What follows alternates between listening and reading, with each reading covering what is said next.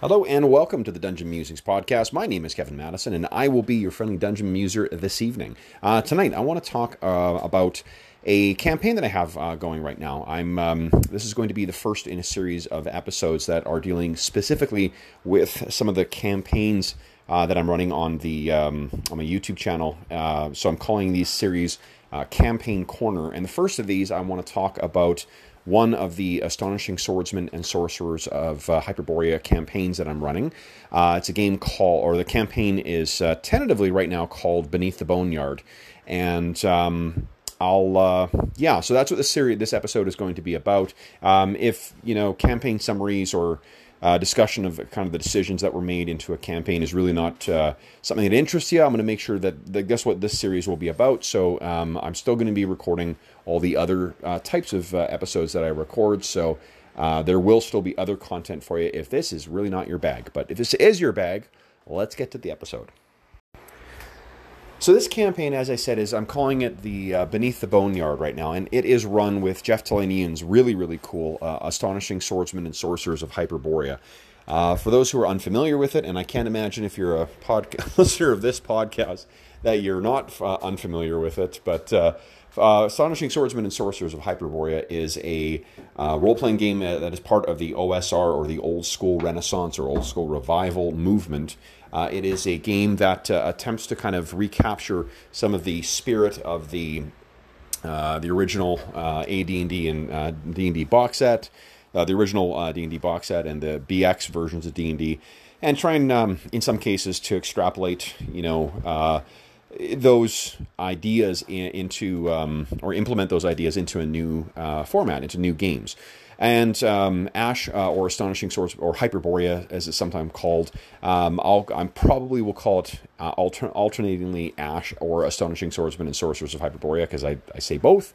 Um, but Ash is a um, kind of uh, probably best thought of as a what would be known as a retro clone. This is something that is a or a retro game, I should say. This is a, a game that doesn't specifically try to just you know recreate D&D from back in the day, it is its own thing. And the way that uh, Astonishing Swordsmen and Sorcerers of Hyperborea is its own thing is that um, it, for one thing, uh, the setting is a place called Hyperborea. And Hyperborea is um, basically takes many of the uh, inspirations uh, behind D&D or that, that, um, ins- that formed the um, the inspiration for D&D that was listed in the Appendix N that's included in the original AD&D uh, DM's guide. Uh, but it jettisons the Tolkien influence. So the Tolkien influence is gone, um, which means there are no elves, dwarves, halflings, anything like that. Uh, the um, game Astonishing Swordsman and Sorcerers of Hyperborea instead embraces the Robert E. Howard and Clark Ashton Smith and um, Lovecraftian influence as well as like Michael Moorcock and some other uh, kind of grab bag of, of influences. The feel of play for it is a much more kind of to be honest, it's closer to the AD&D rules uh, than it is to the um, basic or expert rules. Um, and it features about 22 different classes. There's no multi-classing in it. Uh, there's no races beyond uh, humans in it and it makes for a really really terrific pulpy experience you know each of the classes is, is extremely thematic um, so it, it really like the, the feel of the world of hyperborea is really different from a typical d&d uh, game however there's also a really strong mechanical underpinning to it as well. There's a lot of mechanical decisions that uh, or changes that uh, jeff made to the rules uh, including uh, tweaks to how the attribute bonuses work. There's it's much more synthesized um, uh, or not synthesized, but a much more uh, consistent kind of way that that uh, attributes provide bonuses. Uh, he's extrapolated other kinds of physical tests or feats, which are kind of like um, you know um, expanded versions of the old bend bars lift gates rules. Uh, and also, um, spells have been given a complete rework, um, and the combat mechanics have been given a complete rework. Uh, in addition to uh, shortening. Like in the, if you are familiar with old school games, uh, in uh, AD&D at least, the uh, each um, combat round lasted. I can't, I can't, remember how long it was, but it wasn't an unreasonably long length of time, like a minute or so. It was it was quite you know, for, for someone who's used to, if you're um, playing more modern games where you're used to like six second rounds, it seems like a really long time. Well, Ash changes that. It doesn't have the, you know, turns are still 10 minutes and, or, uh, you know, six turns make up an hour, but rounds are 10 seconds long as opposed to the one minute or whatever it was in, in uh, AD&D. Um, there's also a host of different cool maneuvers that you can take advantage of, including things like wielding a weapon offhand to, uh, you know, get an AC bonus, uh, to your uh, melee uh, attacks. Um, this my personal favorite is the arrow planting, which is uh, you stick your arrows in the ground and then you increase your rate of fire as you're firing them off at oncoming adversaries. Uh, and there's a whole host of other things in there. Uh, it incorporates. It does not have the AD&D, you know, two um, weapon or two types of weapon damage against because in AD&D, uh, and forgive me if I'm repeating stuff you already know, but in AD&D you would have uh, one type of damage against smaller, medium-sized creatures, and then another one against larger or larger creatures. It doesn't do that in this, but it also incorporates something called, and it doesn't have weapon speed, which was in um, AD&D, but it has uh, something called weapon class, which models the size of it, and it does it in a really, really elegant way. And the reason I'm going on at length about the mechanics of the game is because it's there's those it's those two things working together that I think makes for such a compelling game and such a really brilliant game. And the more I play it, the more I keep mm, like realizing or recognizing other elements that I'm like, oh, it's such a good idea. Such like it's not, not an uh, blindingly obvious or really you know um, uh, it's not a really uh, significant, or at least at first glance, does not appear to be a significant change. But uh, you realize after the fact, like, oh, that's so smart and it's little things like um, you know withdrawing uh, from how you you know withdraw from combat and, and things like that. How you sequence your combat as well. In, in astonishing swordsman and sorcerers of hyperborea every combat round is divided into two phases uh, and in each of those phases you go through four segments which are melee missile magic and move. And at uh, the effect of all this stuff together all these interesting you know maneuvers and whatnot is um, oh, and one other really brilliant mechanic is something called non-standard tests. And non-standard tests are basically just a roll of a d6, and then there's a certain number. You set the difficulty of it, and you set make your roll. And if it hits a certain roll or less, then you succeed. And I use that in play to improvise all sorts of things, like you know whether someone might know something or not, or a spot check, or things like that. Uh, um, it's just it's just a really brilliant game. It's got a great um, mechanical underpinning to it. So it's not just like I mean I personally love the game because it's that combination of those two things together, and it's why I'm running it so much on, on my YouTube channel. But the it's not just the uh, the setting, the mechanics, the version of the game that he's put together is really really good. And I mean, I obviously like with any kind of OSR game, I have my own house rules that I use in it too. But this is hands down my favorite iteration of a D and D type of game.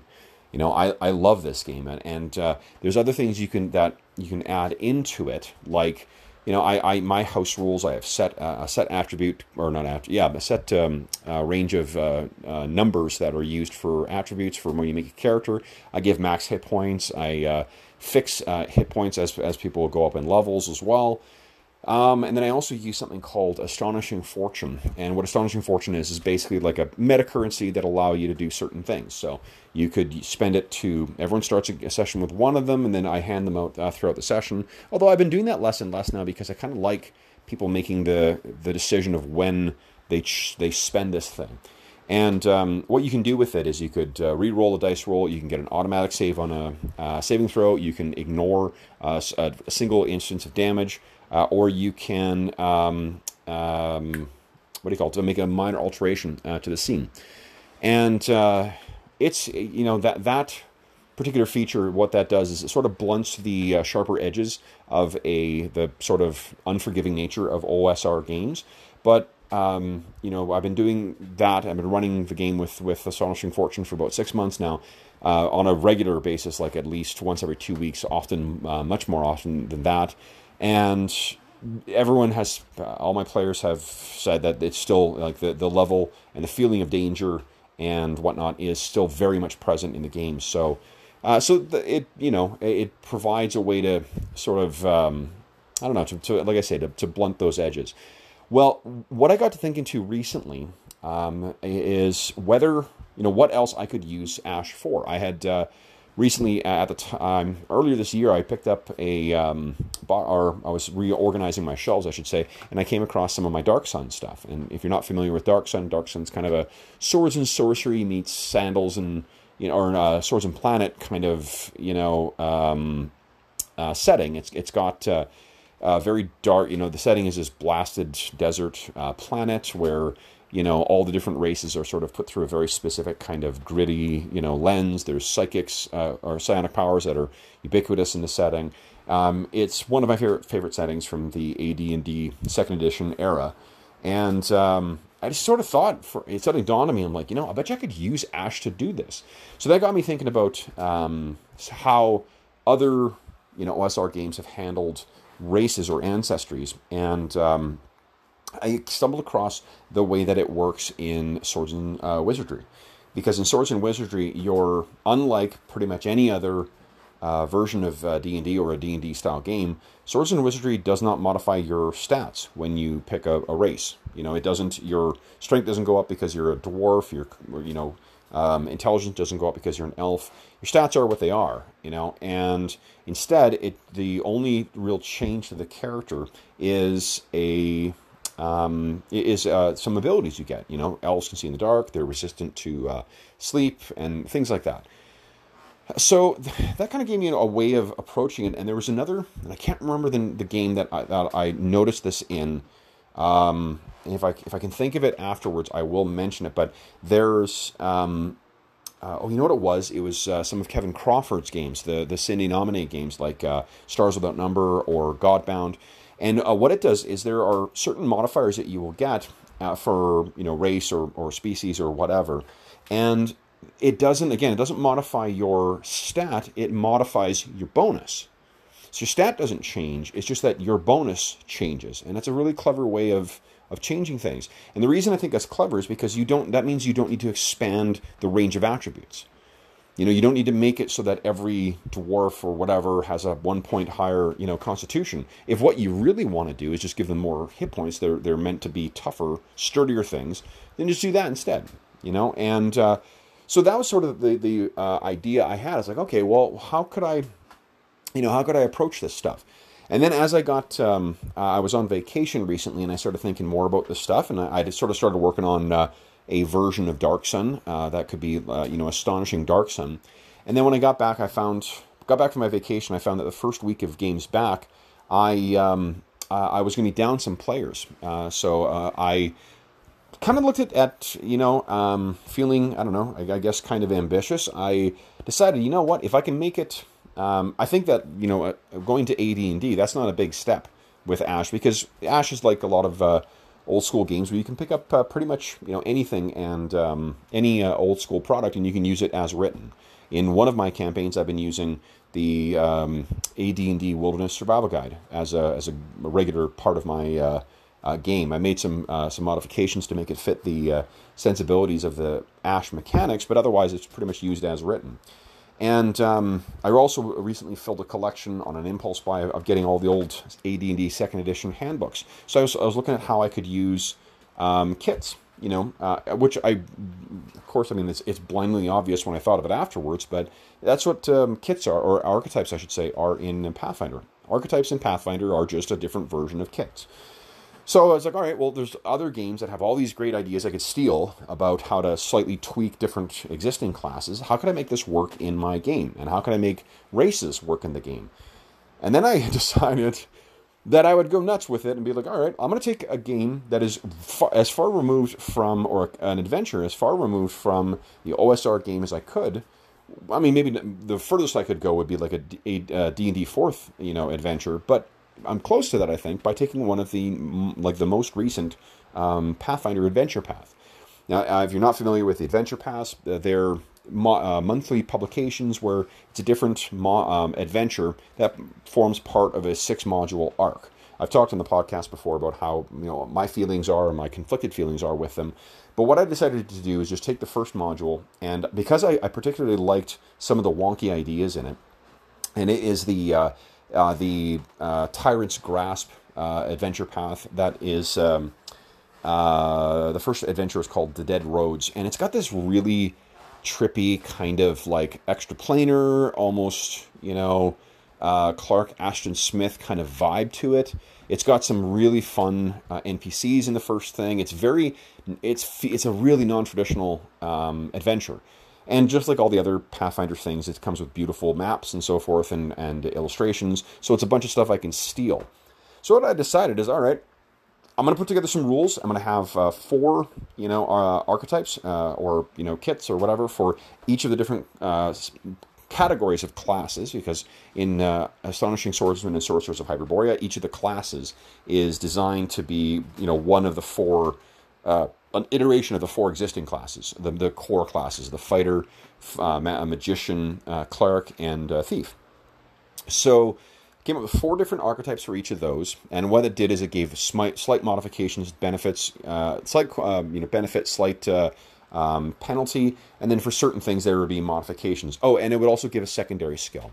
I elected not to adopt the proficiency rules from uh, AD&D uh, or AD&D Second Edition uh, because I, I I mentioned on the podcast before that I felt that the the thing you get when you incorporate a skill system or a proficiency system is not necessarily you get a feeling that oh I can make my character better at XYZ but because you are uh, adopting that kind of categorize you know categorization uh, then what it also means is there are things that people cannot do. It means that certain people are, are bad at those things because you know in order for your character to really excel at them and what I prefer to do is just run it a little more loosey goosey. And, uh, you know, if you've got a secondary skill, which is generally a description of a certain kind of profession, then I will let you enjoy certain benefits, like, you know, uh, benefits to certain um, physical attribute uh, uh feats or, or tests, uh, or for non standard tests that you'll get a certain, you know, a certain benefit.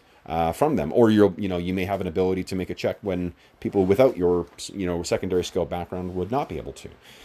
So there's a secondary skill that's tied into each archetype. There's a benefit, there's a, um, a drawback, uh, effectively, and um, it's nothing huge. And then each of the archetypes is, are not archetypes, the uh, ancestries as well. Each of those, uh, no stat modifications, but each of them has certain benefits. Uh, but the trouble is, is you know, and, and the trouble that has always been with those older versions of D and D is, well, why, why on earth, if everyone who is a, you know, a, a cool race gets great stuff why would anyone play humans? You know, apart from the fact that humans get unlimited leveling, yeah, why would that? And that's I just don't think that's a really legitimate, you know, reason to incentivize playing one over the other.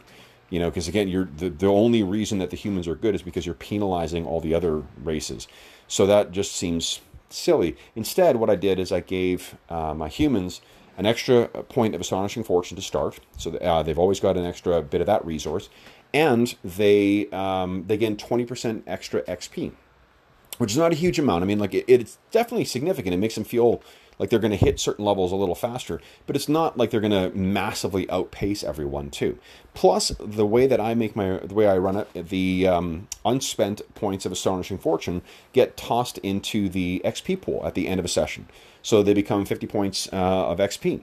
And so, and that's split amongst everyone as well. So if a human doesn't spend that extra point, then it gets split amongst all the extra XP that gets, I mean, it's a minuscule amount, but it's a, a little bit that gets split amongst everybody. So, um, so that's sort of what I was, I had in mind. Uh, so I put together some rules uh, to, to get that to going. Oh, and there's one more thing I added as well, um, and that was astonishing cantrips. Um, I've mentioned in the podcast before how much I really love the idea of cantrips and how much you know I had a really positive experience with uh, uh, D&D 5th because of the cantrips. And not the combat cantrips. I didn't think those were I don't know. I mean, like those, those are they're they're a, a, good you know resource to have as a character. But the overall effect of it is that everybody, you know, every caster has some kind of ranged attack, and every caster has some kind of ranged you know buff, and it's just and also like light. It it makes a lot of the things that I think make um, dungeoneering and you know, wilderness travel and stuff like that, the things that make them fun, uh, and even like detecting magic, like that's, ugh. I had a recent uh, campaign experience with uh, detect magic as a cantrip in Pathfinder, and I fucking hated it, hated it more than I could say, because it was just they constantly using it and constantly using it. So what I wanted was for cantrips to have a good, meaningful presence to allow magical characters to feel more magical and to you know have opportunities in more scenes than just when they're unloading their very very limited uh, spells. And I didn't want to just give them more spells because I like the sort of really really powerful magic but quite vulnerable you know thing that's the the fun trade-off with playing a caster in these old school games but what the the um, cantrips would do is allow the, the casters to do things that were useful utility kind of benefits uh, or utility in, in combat, so as a support role kind of thing, or to to you know serve as a a limited version of some of the useful uh, support things that they've got. So uh, support spells. So things would be like you know there's a cantrip called Radiance. I also intentionally named them all uh, different things from the uh, related spells. So I have a a, fee, a spell called uh, or a spell a cantrip called Sense Magic. And what sense magic does is it all the only thing it does is it'll tell you if something is um, enchanted. It will not tell you what the enchantment is. It will not tell you, you know, anything beyond that. It'll just tell you if something's a magic item. And the reason I put that in is because the, you know, what we tend to do, I think, as DMs is when we are describing loot, we all but tell people what is magical. So if you're describing a certain item, if characters are, you know, or players are canny and start looking through things and ask for descriptions of, of what's in, you know, the loot that they found, you're probably going to give a description of something that's going to all but tell them what, uh, you know, what is uh, magical and what is not. They're going to sort of know that stuff. So if we're doing that anyway, then why not have that sense magics uh, thing in there? Why not do that? Um, alternative, I guess the, the counter argument to that is that you know it allows the um, casters by use of detect magic. Uh, that allows them to, to really you know make good and, and beneficial use of their um, and strategic use, I guess, of some of their limited resources. Uh, but because in old school games and in Ash, just like uh, in other old school games, you still have to actually cast a separate spell to identify stuff and then I mean you're just sort of like giving excuses to chew through. You're you're taking away some of the fun of finding loot. Finding loot is, is a, a super cool part of these old school games, not only because random generation of loot, uh, not only because you get XP from it, but also because you get these cool new abilities. You know, that's one of the ways where uh, characters uh, of the same class and same race will really differ from each other is because they have different magic items. So what I decided is that uh, my my version of detect magic is going to uh, allow you the spell detect magic is going to allow you to uh, not only you know see what is magical but also to identify what what it is. So um, you're using up one of your very limited resources, which is your first level spells, boom, to to do this. Um, but the uh, sense magic that gets around you know me having to do the the overt descriptions for things. Um, similarly the Radiance spell, which is way worse than light, doesn't give as much light and it requires concentration. You need to spend your action kind of concentrating on that. It allows them to do some cool magical shit without breaking, you know, where, where, without breaking the use and the value of that light spell. That light spell is way better than what the Radiant spell is. And that's kind of what I did. I also decided to add some, uh, each of the different classes has v- tweaked and different uh, cantrips that will either buff an ally or um, provide a debuff to like a penalty to uh, uh, to adversaries.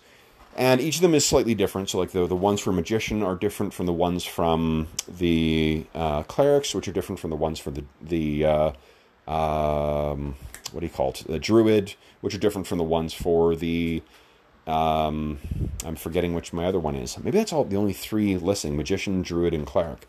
Yeah, probably. So, uh, so anyway, so that that's what um, the changes that I made for for this and the sort of the the rules that I put together: cantrips, astonishing fortune, uh, archetypes, and ancestries.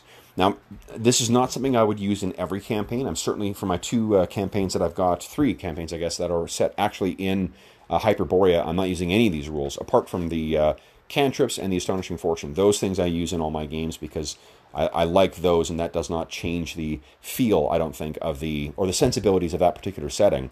However, um, in order to get a more traditional fantasy setting, like the Pathfinder setting that uh, I'm using as a loose sort of starting point for our um, uh, Dead Roads adventure or the Beneath the Boneyard campaign, uh, that's what I'm doing. Is I'm, I'm making use of the ancestry and whatever. So that was my planning for it. that's what I'd sort of come up with. And then this week we had our two, first two sessions for it. So maybe I'll end this segment here talking about the background for the campaign, and I'll transition now into the first two sessions.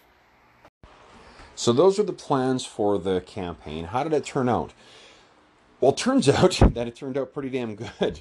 Um, we had uh, two players uh, show up, uh, or not show up, but like be available for the first session, and um, they played a a uh, Heaven's Bless. Uh, so what, one of the things I, I, did as well is I, I, basically took the opportunity to sort of reskin some of the stuff uh, from um, from the source material from from Pathfinder. to um, to fit sort of my own sensibilities, you know, like I've never really liked the name Aasimar, uh, so I, I, went with uh, Heaven's Blessed uh, for the, uh, you know, to reflect kind of divine ancestry character. So one character is playing a Heaven's Blessed peasant hero uh, paladin, and the other guy is playing a savage wizard Dhampir, so like a half vampire um, mage or magician. And we the first session went, you know, it was what what I decided to do with it is the adventure starts off, and forgive me, this is going to contain spoilers for the Dead Roads. So if you're planning on playing Dead Roads, skip this section.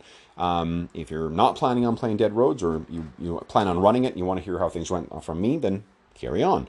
So the Dead Roads starts off with the characters finding themselves basically locked in sarcophagus. They they wake up and there's earth around them and they're stuck in a sarcophagus and they gotta you know oh, struggle and get themselves out and then they have to uh, start trying to piece together where they are and whatnot. And in the campaign is written, the characters have full recollection of you know they don't know how they got there, but they still have a full recollection of you know their backstory, where they're from, and whatever else. And I decided to just wipe all that away. We're starting with a complete clean slate and they don't remember anything. They remember their skills, uh, they remember their spells if they've got them, um, they remember their fighting abilities, they remember their names, but they don't remember anything else. They, they can't. They would not recognize their mother if they saw her. Uh, they could not tell you who their childhood friends were. They can't tell you what their favorite food is, but they, what they can tell you is who they are. So that I thought added another layer I mean, for there's two purposes to that. One, we could do character creation effectively on the fly as we were going along. These characters would learn more about themselves, you know. So, uh, and in particular, in the second session, I got an opportunity to have that come out a little better, and um, in, in the way that, like, I rather than let the characters go through and you know pick their languages and whatnot, you know, um, I had this scene where they were exposed to some things talking, and I'm and so I just turned to the characters who had bonus languages they had not selected yet and said, "All right, do any of you speak this language? Do any of you guys understand this?" You know, and uh, we just kind of went from there, and that's uh, as we people as they encountered things, I would talk about how those things like you know they they encountered reliefs.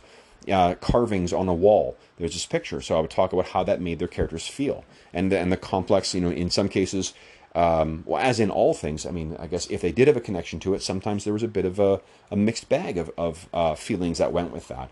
And the reason I did all that stuff is because I think that makes for a much more compelling and interesting mystery. And it focuses the character, the, or the players, I think, on that setting and trying to you know parse together as much evidence as they can to try and figure out what the hell they you know where they are and whatever else and in the course of doing that i think it helps them um, it's it's helping them come to grips with who these characters are and, and really learn who these characters are through play. Um, not only because that's how you often, you know, I mean, I, I, that happens in every uh, you know campaign to one or to one degree or another, but um, boy, like it just I don't know, it, it's proving to be really really cool. The characters or the players seem really invested in the mystery of what the hell is going on. Um, in addition, it helps that I'm playing with a lot of people who. Uh, so, our first session was uh, two players. Second session, I had four or five. Uh, one, two, three, four. Uh, I think it was four players, maybe. Um, but in any event, it was. Uh, yeah, four, four, players, I think. Five. Ugh, gosh, I'm having a hard time counting here. Let's see here. Uh, we. One, two. No, it was five players because we had uh, added, we had a Dhampir, so half vampire barbarian swashbuckler. We had a human um, shaman uh, savage priest, and we had a human Oh, my dog's very excited here. One sec. So in the final, actually, a final character was a uh, orc-blooded, and I, I expressly said um, it's not necessarily a child of a uh, orc and a human. It's it's that the orc ancestry is so strong that it can even pronounce, you know, uh, or manifest, you know, um, generations down the line.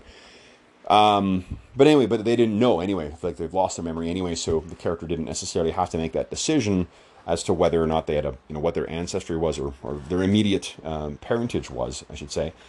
And um, and yeah, so it, it was a half or or um, orc blooded fighter, uh, mercenary, and um, boy oh boy, like what a fun first. Everyone's playing at first level, so you know it's it's got that real. We got it. We had a bunch of really fun uh, tactical encounters. They fought these uh, things that were um, the the actual Pathfinder name is something like Ostovite or something like that. But I just like that was ugh, one of the things that that Pathfinder I find does is it gives these like silly, not silly, but I mean I, I sort of think of the legacy of the West End Games. West End Games, Star Wars gave all the different, you know, squid face and walrus face and whatnot, gave them actual and you know species names, and this sort of has you know carried over, I think, into D and D, where you know mind flayers became illithids and uh, and so forth, and things got specific names. Pathfinder takes this to the nth degree, where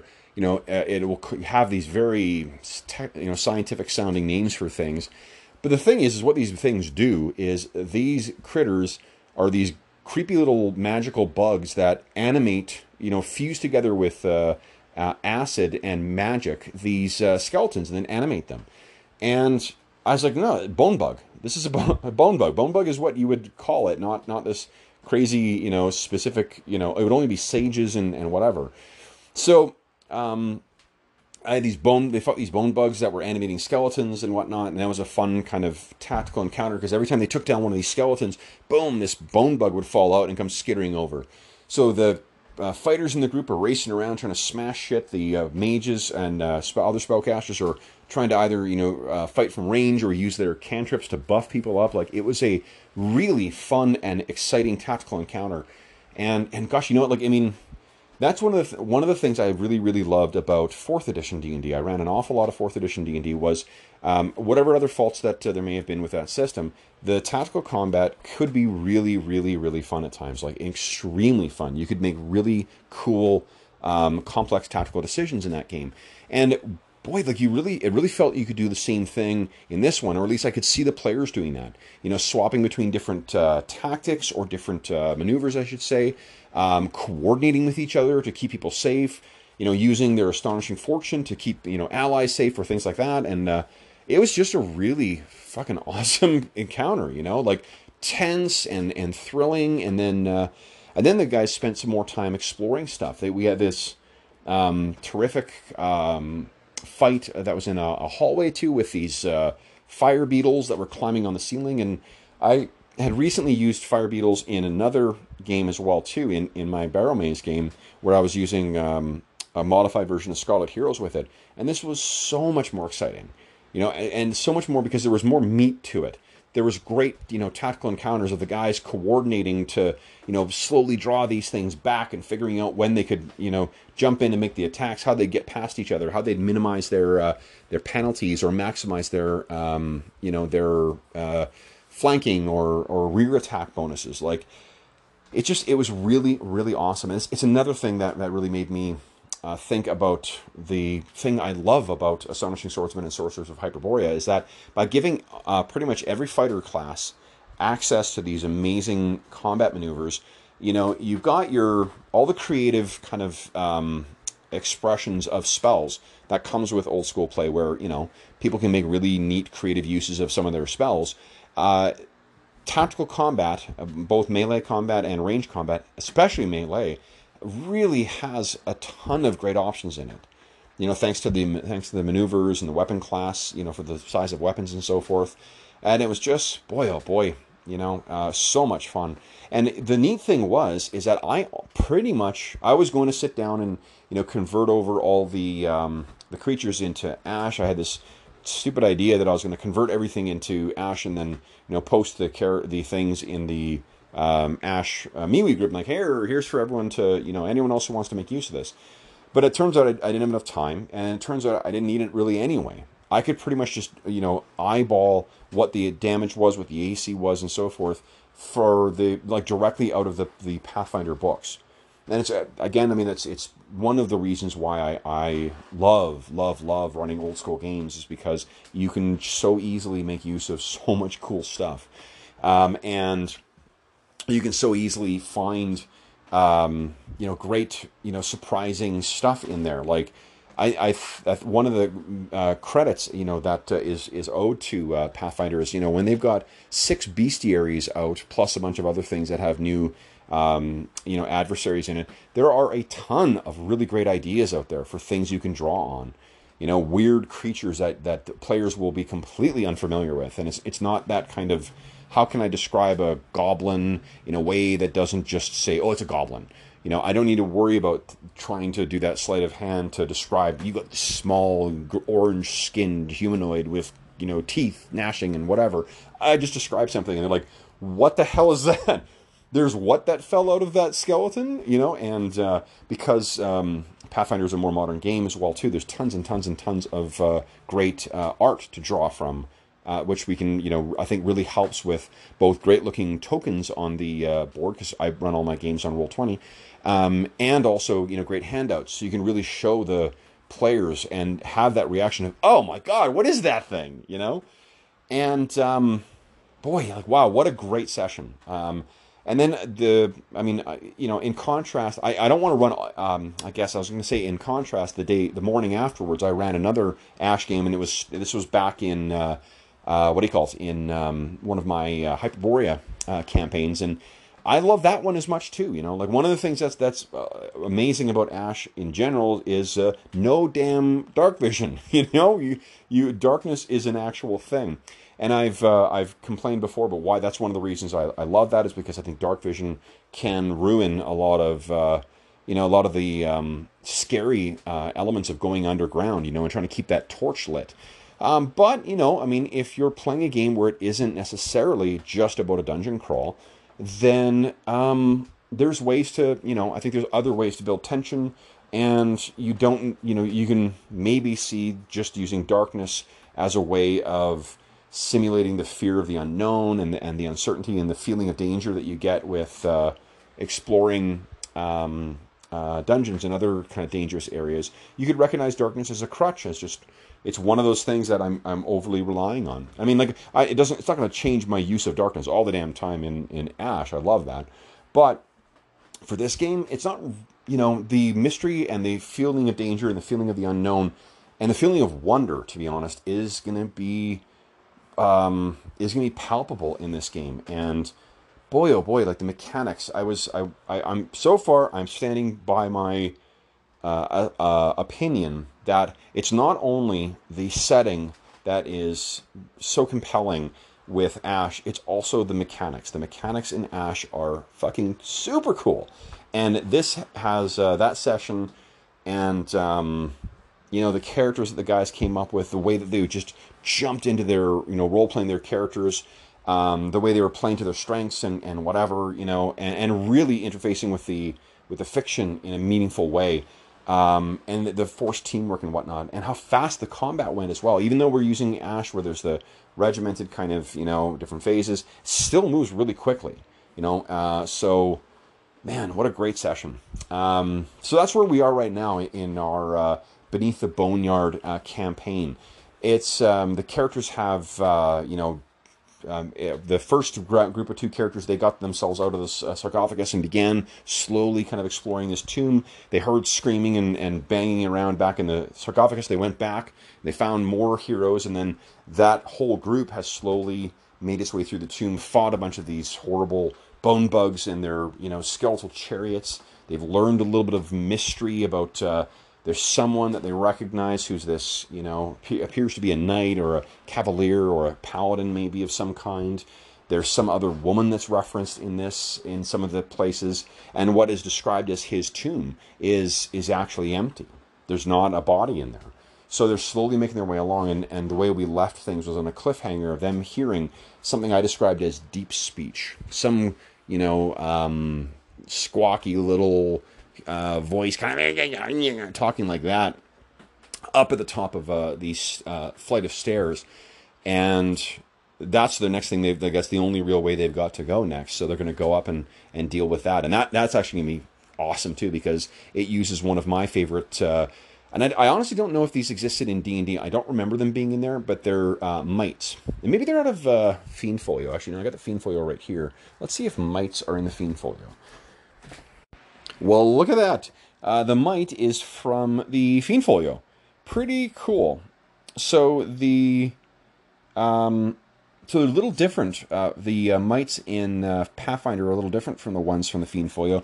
You know, the Fiend Folio was something I did not own as a kid, so I, am I'm, I'm um, not as familiar with the uh, contents as I am with the Monster Manual or Monster Manual Two. But uh, boy, anyway, the the mites in uh, so it wasn't introduced in Pathfinder. It's been part of D and D since AD and D.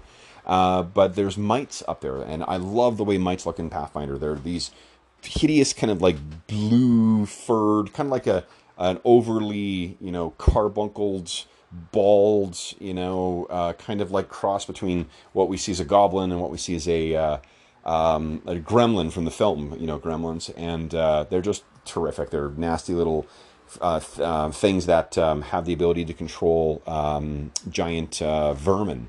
So you know you get to really make use of your giant centipedes and giant beetles and shit like that. So, it's a they're a pretty fun um, low level adversary from Pathfinder. And I'm looking forward to using those in here too because they're so again, it's something that is is different and I think a lot of the players are just going to be like what the hell are these things?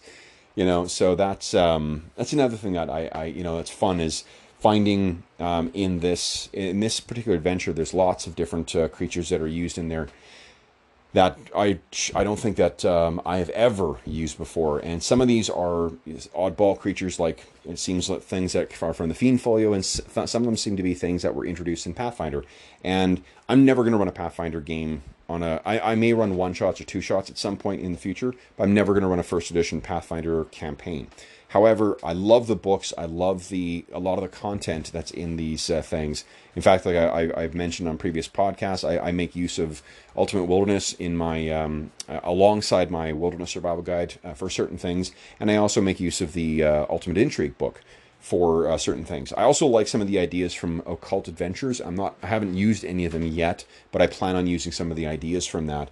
Not, um, you know, using as the Pathfinder rules, but I'm adapting them to fit for my more simplified, you know, or streamlined, depending on what way you want to phrase it, uh, rules that come from Ash. But um, anyway, uh, so great couple of first sessions, really, really fun, um, and went over better than I, I, thought I could have hoped as well too. It, it seemed like the the players had a lot of fun you know, and kind of, you know, really were chewing over what their their options were. I've already seen some really good optimization between certain classes. Um, w- one of the things I did with the archetypes too is that I, I very much try to steer clear of just flat like attack bonuses, melee bonuses, damage bonuses, anything like that. A lot of things dealt with role playing stuff. So it was modifications to reaction checks or, or things like that, or um, restrictions that came from reaction. So like the uh, swashbuckler, eh, swashbuckler gets um, there is a stat bonus that that that gets but um, there's also a uh, reaction bonus. They're just charming people.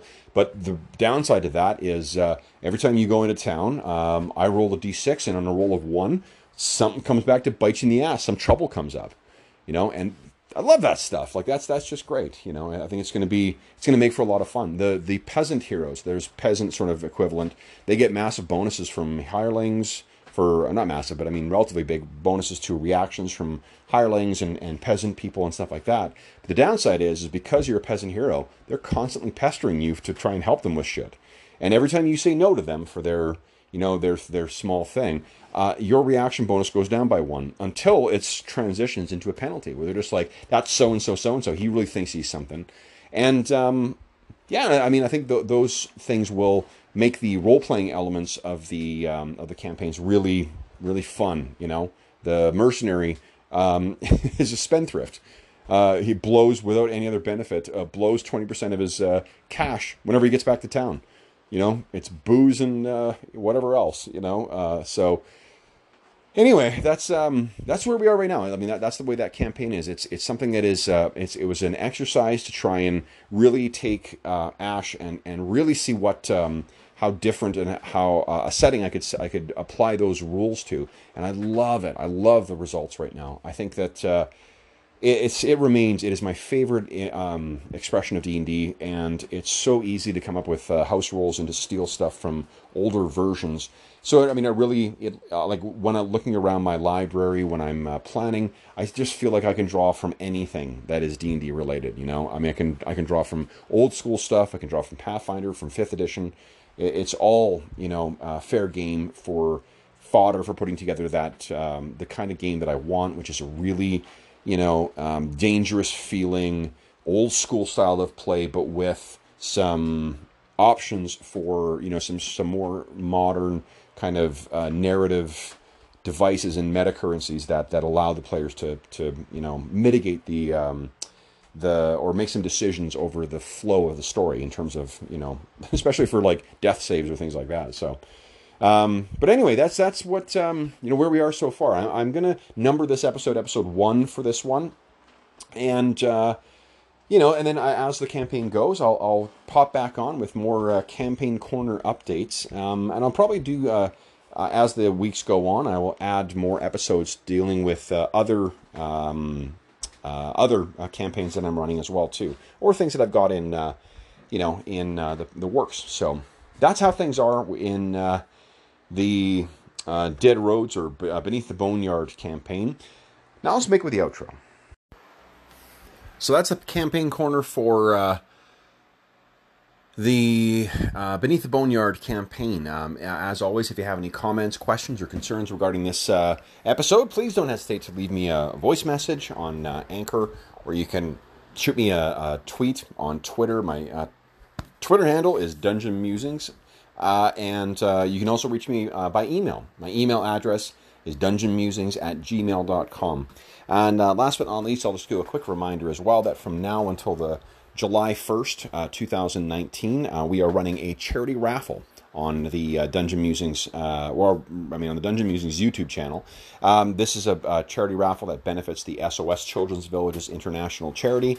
Uh, every $25 Canadian that is donated to the campaign uh, enters you once in a uh, chance to win a whole bunch of uh, different prizes, including a, a copy of the Beadle and Grimm Platinum Edition Dragon Heist box set. That is a originally $500 US product. It's now um, massive. It's got tons of cool stuff in it. Um, and then there's a bunch of other things that were donated by either I picked them up or they were donated by um, other companies, including Beadle and Grimm itself, actually donating a copy of the Sinister uh, Silver Edition of the Ghosts of Saltmarsh campaign. So uh, that or box set, and that's a brand new version that hasn't even been unboxed. There's bubble wrap that's still wrapping it, as well as a bunch of other core rule books for things like the RuneQuest Glorantha game, the um, gosh, uh, Delta Green, both uh, core rulebooks for that. Uh, the um, uh, Warhammer Fantasy Roleplay 4th Edition uh, game and the uh, Legend of Five Rings game from uh, Fantasy Flight. So uh, you can find all about that if you go to Dun- the Dungeon Musings YouTube channel. Uh, there, any of the recent videos will have a link to the Heroes Save Villages campaign. You can enter there, or you can just learn a little more about SOS Children's Villages International, the charity that it benefits and um, see if it's something that you uh, feel like you might want to kick some money towards uh, to get a chance at winning some pretty cool gaming stuff. Until next time, folks, thanks so much for listening and happy gaming.